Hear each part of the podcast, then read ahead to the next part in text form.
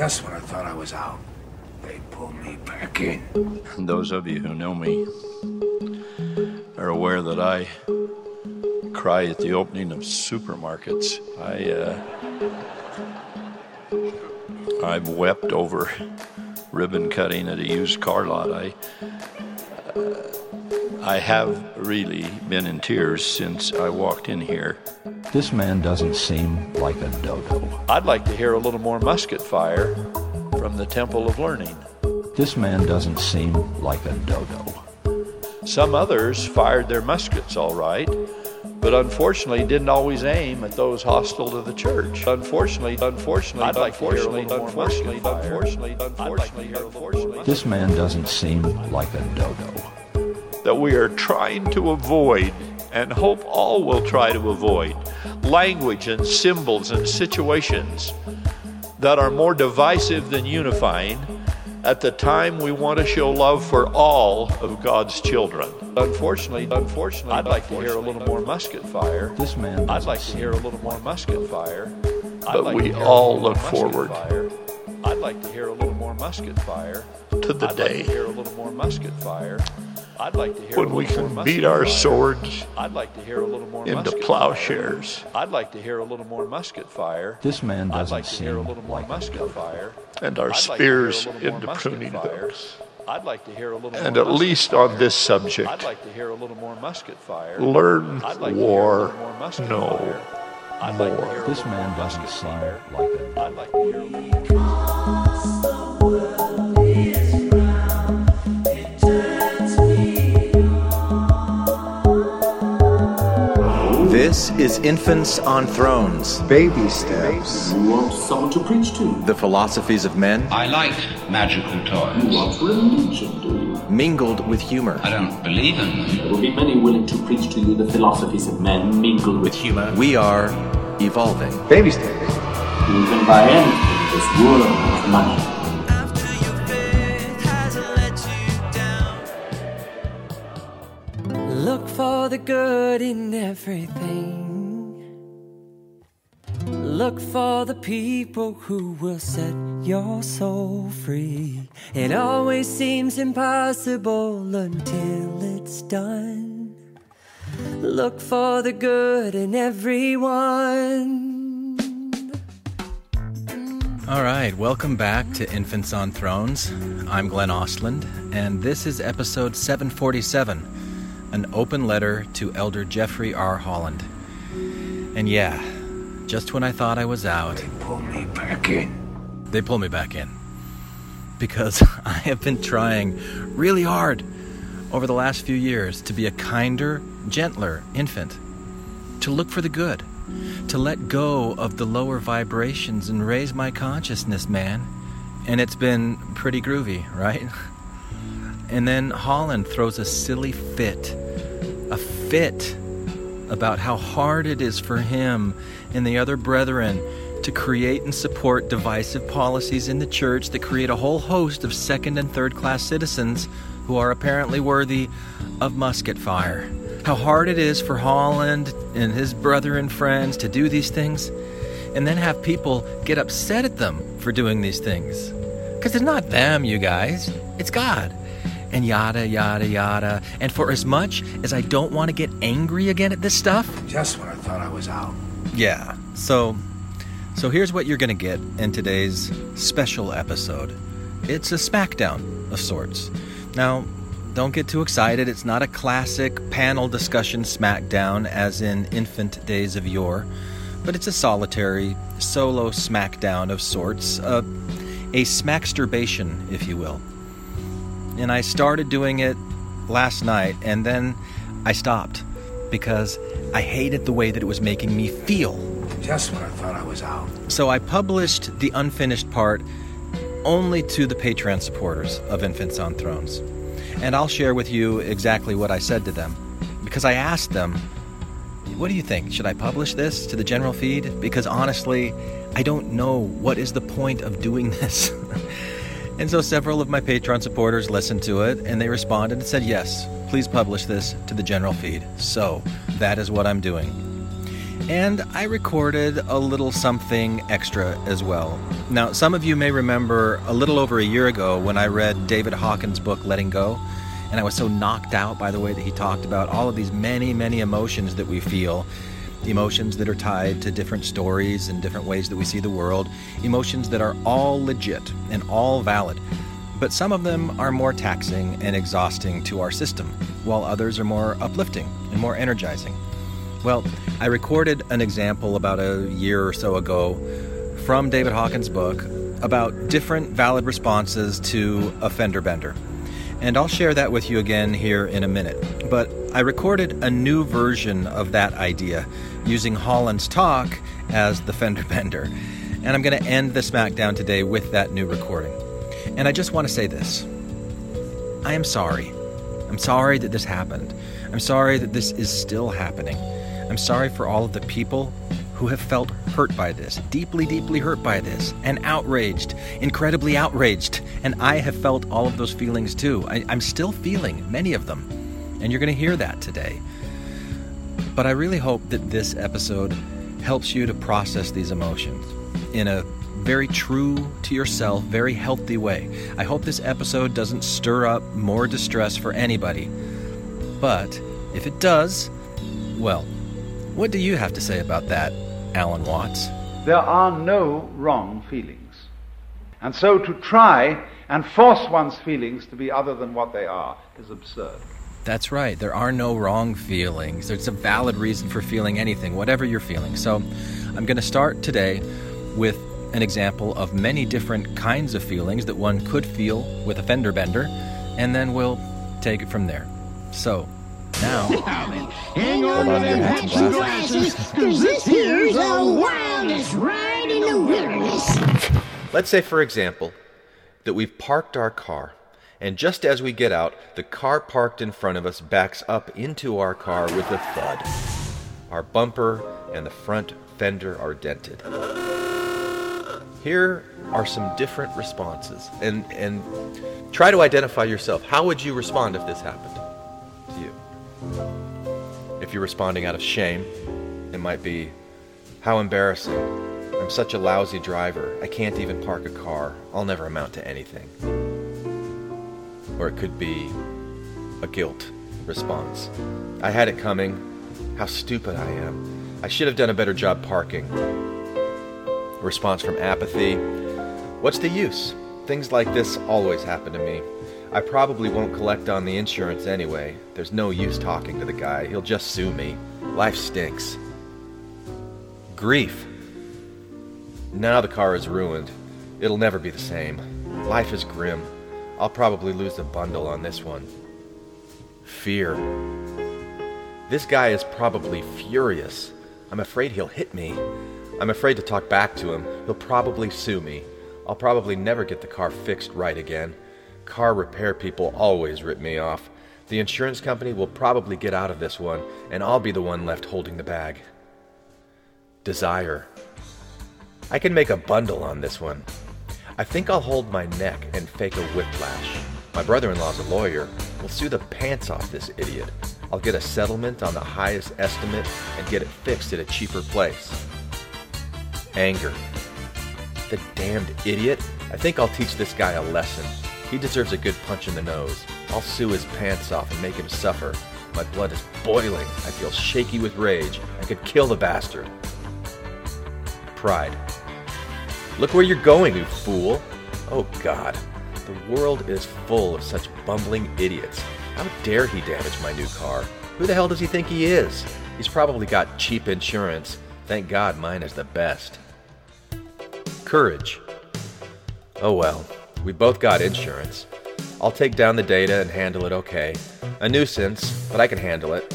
I'll talk to the driver and get it settled out of court. Neutrality. These things happen in life. You can't drive 20,000 miles a year without an occasional fender bender. Willingness. How can I help the guy calm down?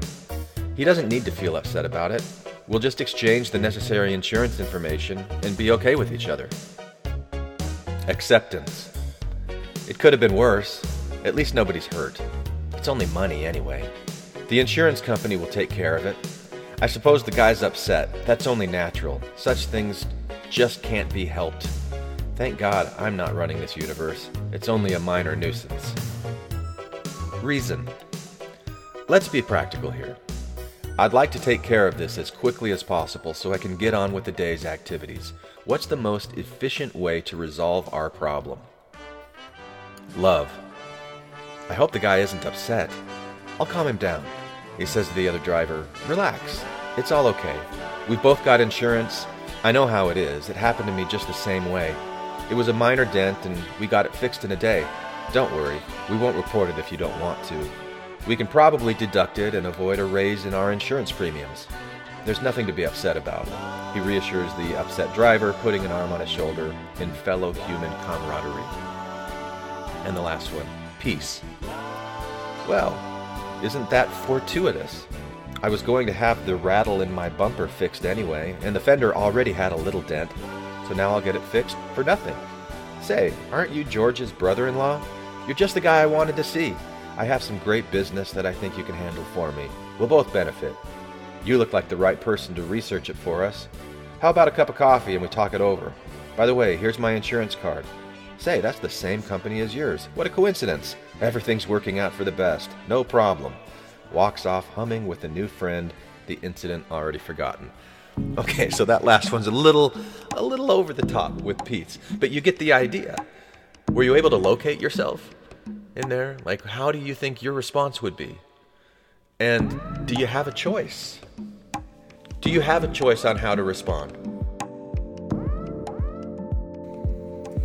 All right. Hey there, Patreon supporters. So I started something and I don't think I'm going to finish it, but I'm going to share it with you here. And really, I want to ask you, and any of you who are listening to this, any of you who are interested in this, do you think I should finish this and publish it on the general feed?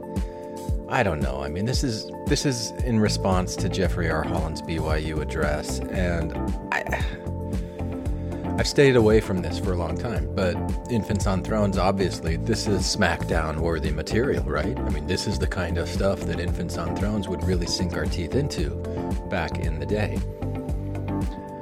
And I thought, maybe I could approach this, tackle this with a new approach, with the new Jason Mraz, look for the good, and just put a very mindful, let's drop judgment kind of approach to this. And I just found myself getting riled up. You're going to hear it. You're going to hear me getting riled up. And I didn't like it. And I've done a good job of not getting riled up by things in the Mormon church, because what does it matter? Yeah, Jeffrey R. Holland is going to be Jeffrey R. Holland. You keep saying that, it's like we're acting surprised that he's who he is. And all this double speak about balance and blah, blah, blah. So anyway,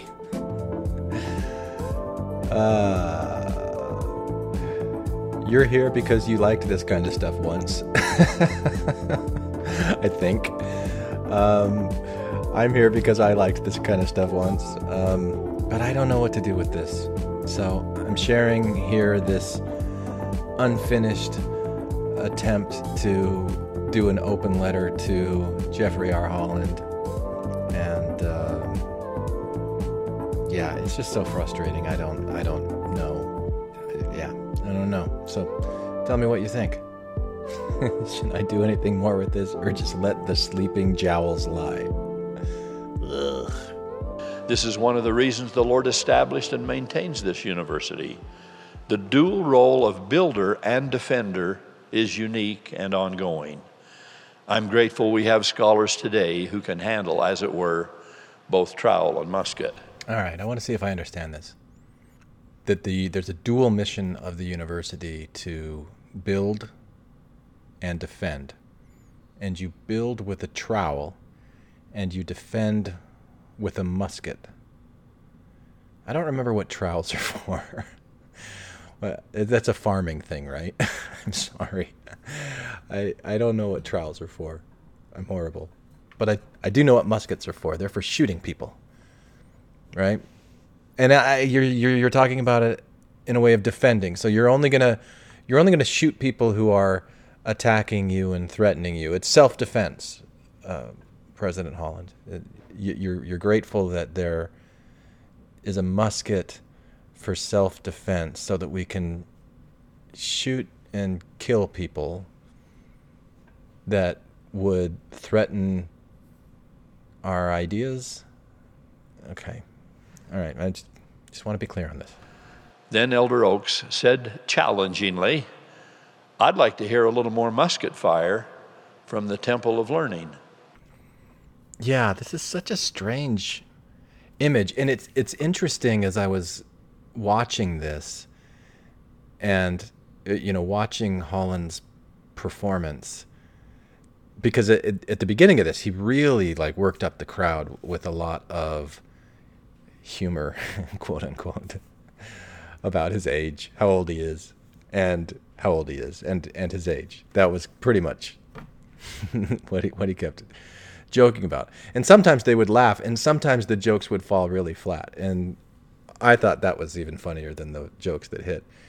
And he does this one here about musket fire in a minute that just falls so flat because I think people were confused. I'm a little confused as I'm listening back to this. So he's saying he wishes that, or he's quoting Elder Oaks, that wished that there would be more musket fire coming from the Temple of Learning. I'm guessing that the Temple of Learning is BYU, that he's wishing that there would be more... What is musket fire representing here? More of an attack on people who would be attacking the church? Or I think he's going to specifically talk about marriage, and that he wishes that there would be more musket fire. Ugh, I think this is a really poor choice in words, Elder Holland. He said this in a way that could have applied to a host of topics in various departments, but the one he specifically mentioned was the doctrine of the family and defending marriage as the union of a man and a woman. Little did he know that while many would hear his appeal, especially the School of Family Life, who moved quickly and visibly to assist, some others fired their muskets all right, but unfortunately didn't always aim at those hostile to the church. Oh, unfortunately, didn't always aim at those hostile to the church, because those are the people that we really want to take out, right? The ones that are hostile to the church. Why? Why do you want to fire the musket and take out people that are hostile to the church? And why is it that we're still having this argument that gay marriage is going to be a threat to traditional marriage, that somehow the sanctity of a union between a man and a woman is threatened because two men can get married or two women can get married? Why is this still something that we're talking about? Like, I understand why from the state, from the point of view of Elder Holland, because he made it very clear he's old. And I'm sorry. Okay, let's go back. We thought a couple of stray rounds even went north of the point of the mountain. My beloved brothers and sisters, a house divided against itself cannot stand. Did you hear that? So here's what I heard. What I heard was he was trying to lighten the mood with some humor by saying a few of these rounds went around the point of the mountain, and he's either talking about, I don't know if he's talking about the University of Utah, or if he's talking about headquarters in Salt Lake, that they were under attack. But whatever it was, he really wanted to get a laughter out of it. And he really didn't get it. It was just dead silence, crickets. And so he forced himself to give a little bit of a laugh afterwards to it. And then, he gets into his manipulative stuff and he gets all weepy. Oh, I said I wasn't going to do this. I didn't want to go into mocking. It's so hard to do this without mocking. But am I alone? Does it seem like a very intentional performance here, this tactic of getting weepy, especially when he just lost the audience on a joke that fell flat? And I just feel like this is a lot of manipulation here.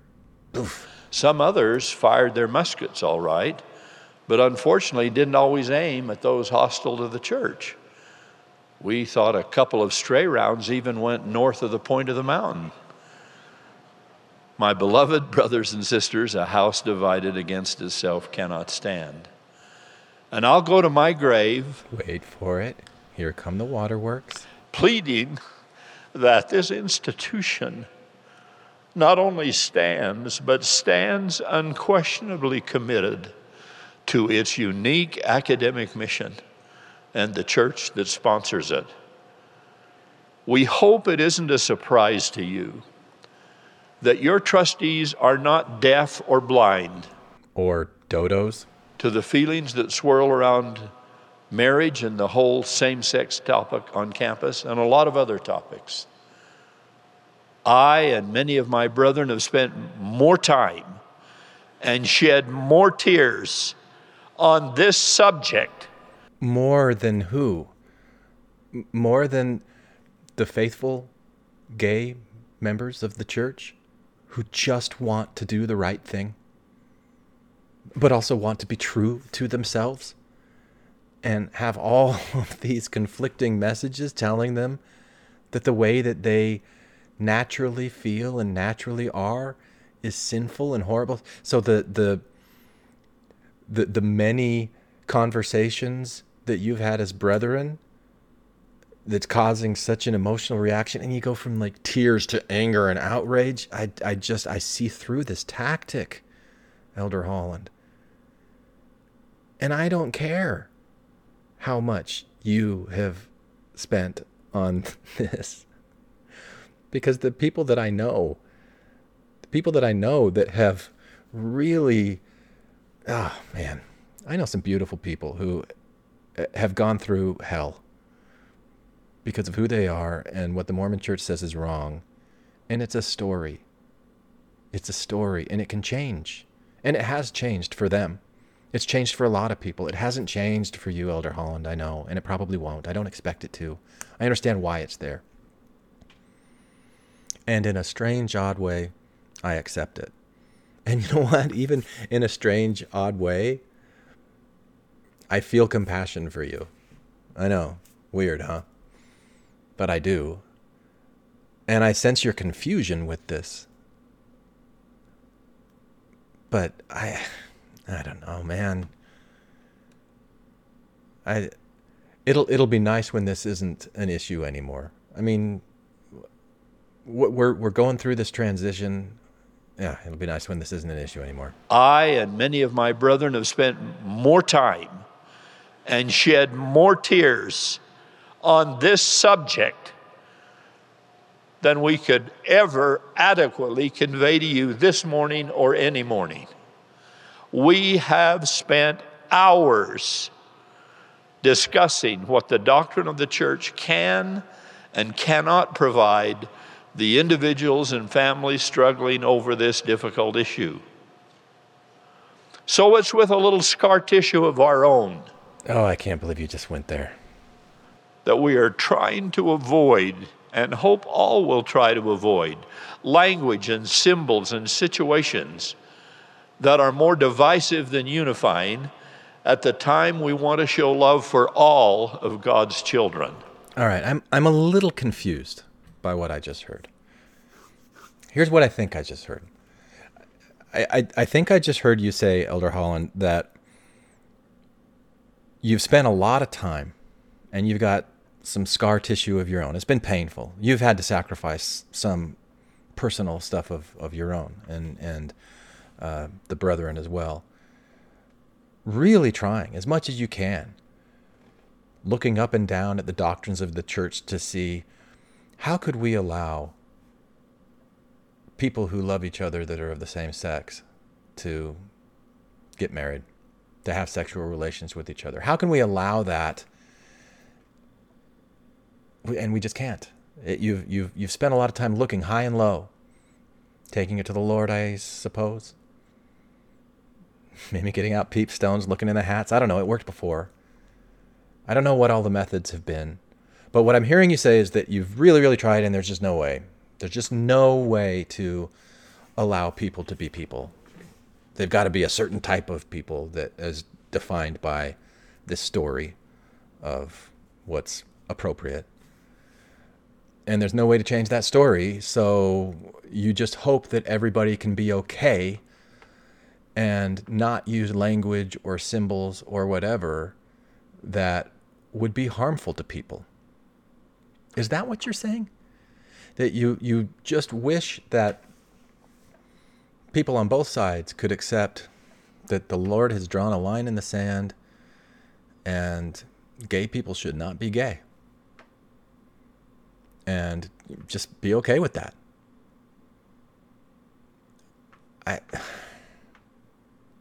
Because if that's what you're saying, I don't think you really understand what it feels like to be on the other side of this unmovable story, this unmovable doctrine, which is itself divisive rather than unifying. It is the symbol. It is the language that is divisive rather than unifying. If a student commandeers a graduation podium intended to represent everyone getting diplomas that day, in order to announce his personal sexual orientation, what might another speaker feel free to announce the next year, until eventually anything goes? What might commencement come to mean or not mean if we push individual license over institutional dignity for very long? Institutional dignity is the priority here over the individuals that are declaring things that are important to them. This slippery slope argument is ridiculous. So here's what I think that commencement means when you have someone who stands up and very bravely and boldly issues a statement that quite knowingly goes against the grain of that institution. I think it means that the pursuit of advanced education has worked and has been successful despite the efforts to make everybody fit inside of one single box. So BYU has been successful in educating someone and empowering their autonomy of thought and freedom of expression despite itself. And yeah, maybe that is horrible. Maybe that just spells out doom and gloom for the future. Oh my gosh, to have a bunch of people who think for themselves, who have been trained to use their own minds to make decisions that are in their best interest. We can't have that. We cannot have that. Do we simply end up with more divisiveness in our culture than we already have? And we already have far too much everywhere. Yes, including the divisive doctrine that says that homosexual love is not acceptable. It can't be. That's where the divisiveness is starting. It's starting right there. That's where it's coming from. In that spirit, let me go no farther before declaring unequivocally. Does unequivocally mean like with false weepiness? I don't think that's what it means, but it could. My love and that of my brethren for those who live with this same-sex challenge and so much complexity that goes with it. Too often, the world has been unkind, in many instances, crushingly cruel to these, our brothers and sisters. The world, huh? It's the world's fault that the world is being uncrushingly cruel? I can't talk right now.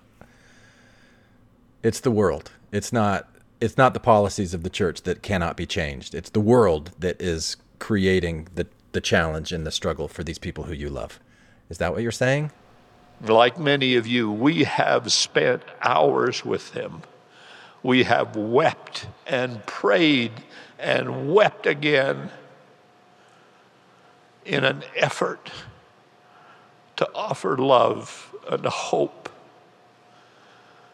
while keeping the gospel strong and obedience to commandments evident in every individual life. So what is the hope in?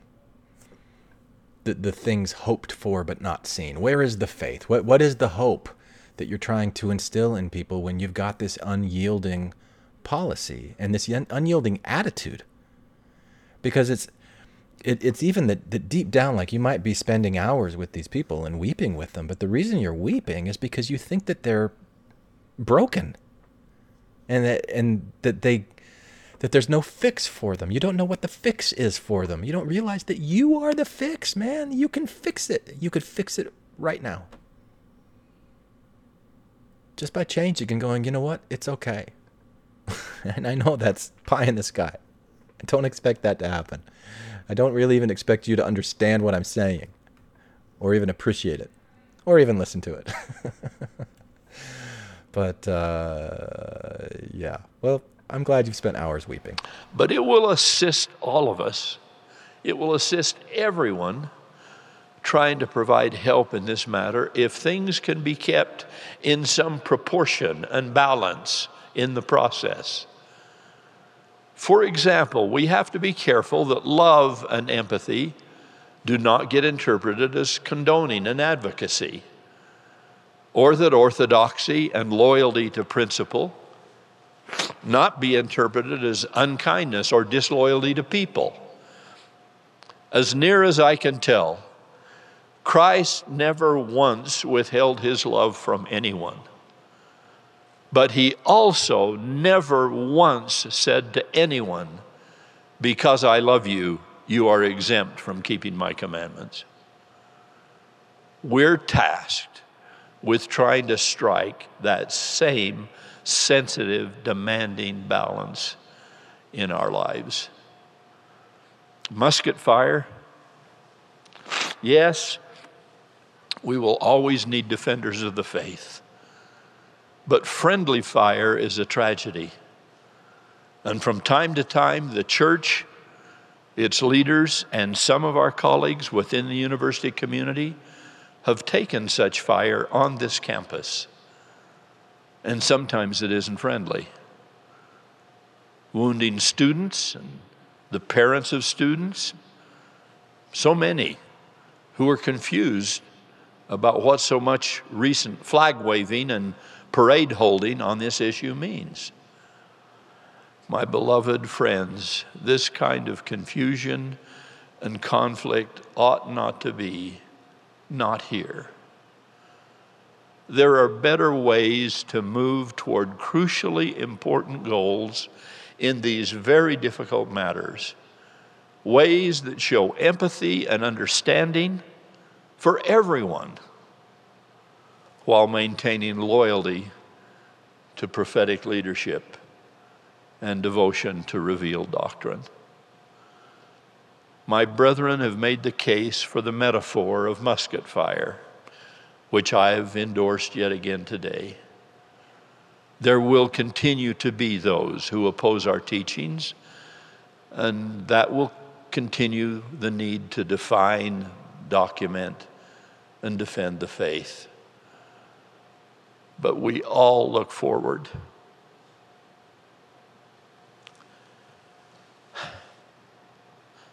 to the day when we can beat our swords into plowshares and our spears into pruning hooks. And at least on this subject, learn war no more. I'm sorry, like, as zen as I want to be, I hear this bullshit sanctimonious weepiness. Like, I look forward to the day when we can not have people fight against us for being horrible. I just want to say fuck you. Like, I don't know what else there is to do, and I don't like that. I don't like it. And at least on this subject, learn war no more.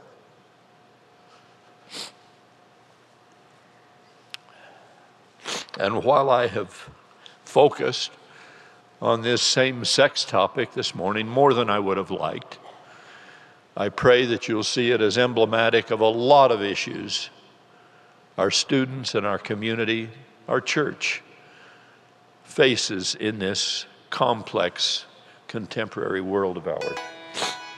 But I digress. Back to the blessings of a school in Zion.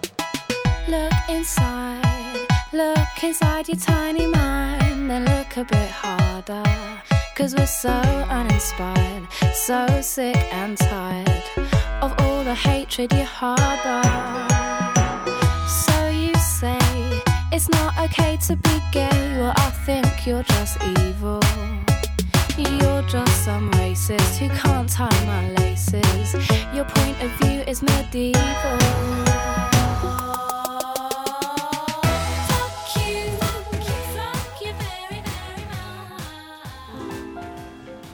Shame.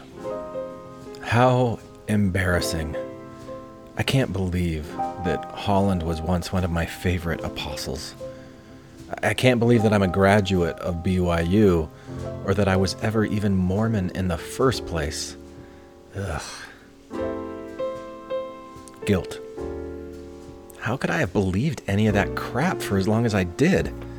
Why didn't I figure this out a long time ago?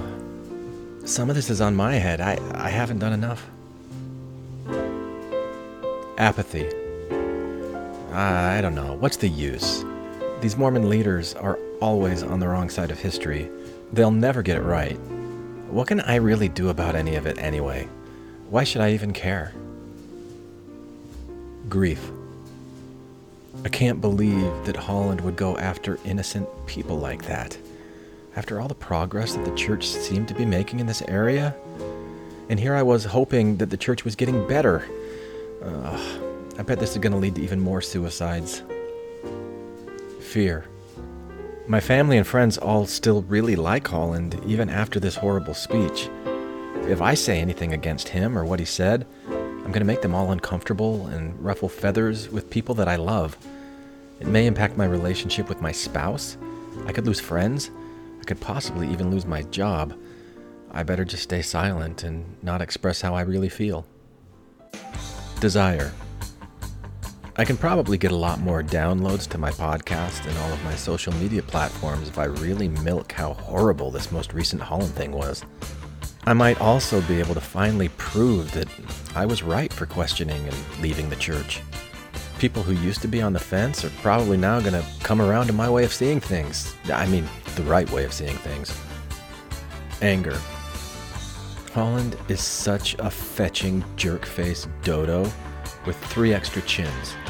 You know, if Spencer W. Kimball was Yoda, then this guy is definitely Jabba. I think I'll do some kind of public smackdown to teach this turd a lesson. I can't wait till he finally dies. Pride. Haven't you figured it out yet, like I have? The Mormon Church is always 30 years behind the rest of the world. Who the heck do they think that they are? God's chosen people, my ass. Any TBM who still believes in this crap is just an utter moron. They should all know better. I'm glad that I finally figured it all out. Courage. Oh no, not this again. Okay, fine. I'll face it. I'll acknowledge it. I know what I have to say about it won't be popular with a lot of people, but I'm going to express how I'm feeling anyway. Neutrality. On the one hand, you have an older conservative population who truly believes that God has drawn a line in the sand on this same-sex issue that simply cannot be crossed. They also believe it's a sign that the second coming is near and that we're all being tested. They believe that because that's what they've been taught, and they haven't had any good reason to think otherwise. So on the other hand, you have a younger, more progressive population who've come to accept that love is love, even if it's same-sex love. And the acceptance of same-sex love is growing. Both sides can get emotionally charged and can vilify and disrespect the other, and that can cause a lot of unnecessary pain. I know what I feel is right, but I'm not going to vilify or disrespect anyone for being true to what they really believe. I'll try to find less emotionally charged ways of addressing what needs to be addressed here. Willingness. I can't change anyone else. I can only change myself. And there are certain ways that I could behave that would shut down any hope of people coming together over this divisive issue. I am willing to make the changes that I need to make in order to be more understanding, more compassionate, more loving, and be willing and able to listen to all sides with as much of an open mind as I possibly can. And then to be a support to anyone who wants to better understand and make these kinds of changes on their own. Acceptance. Yeah, that sounds like something Elder Holland would say, and it sounds like the way he typically talks about these kinds of things. I don't like it, I can't change it, but it's not going to do me or anyone else any good to think that Elder Holland should be anything other than what he truly actually is. And maybe that is kind of an outdated, overinflated, posturing, bumbling dodo who pretends to speak on behalf of God, but actually, clearly, doesn't. Reason. All right, let's be practical here. What do you expect Elder Holland to say? They keep beating this drum over and over and over again. The evidence is everywhere. I don't really see what all the fuss is about because this is old news. Same old homophobic Mormon mumbo jumbo. What was it that made me think that it would be any different? Love. I really hope that the gay people and the people who love them know that I love and care about them too. I hope that they're able to see Holland for what he is, a sad, angry, misguided man who has completely bought into this system that has fed his ego over the years in a confusing cloak of false humility, a man who believes his own fictions and honestly does not understand the harm that he causes when he gives talks like this. I don't know if I can actually love him or not, but I'm going to try to hold compassion for this guy who never wanted to be on the wrong side of history and can't bring himself to see his own failings when it comes to being a so-called apostle of the God of love. Peace. The world may be in tremendous chaos right now about this Holland issue, along with so many other much larger, much more significant issues. There's so much chaos and rage and fear. But when I close my eyes and I take deep breaths and I think about where I am right here, right now, I know that I am safe. I have people in my life who love me. I have people in my life who I love back. There's a lot of good around me, in addition to a lot of bad. There is a balance to it all. And if I can be disciplined enough in my focus, if I can be fair and acknowledge the truth in all of the many different but valid experiences and perspectives swirling all around me, if I can become the eye in this storm, then maybe I can bring a bit of peace into someone else's heart as well, and provide a small moment of respite to an overworked central nervous system. That would be the greatest gift that any of us could give to anyone right now. I honestly don't know how to do it, but I'm going to do my best. I'm going to try. Do we simply end up with more divisiveness in our culture than we already have? And we already have far too much everywhere. But we all look forward to the day when we can beat our swords into plowshares. Learn war no more. Put down the weapons that you use against yourself. You don't need them anymore. Hey there, thanks for listening all the way to the end. Now, I really hope that you enjoyed today's episode.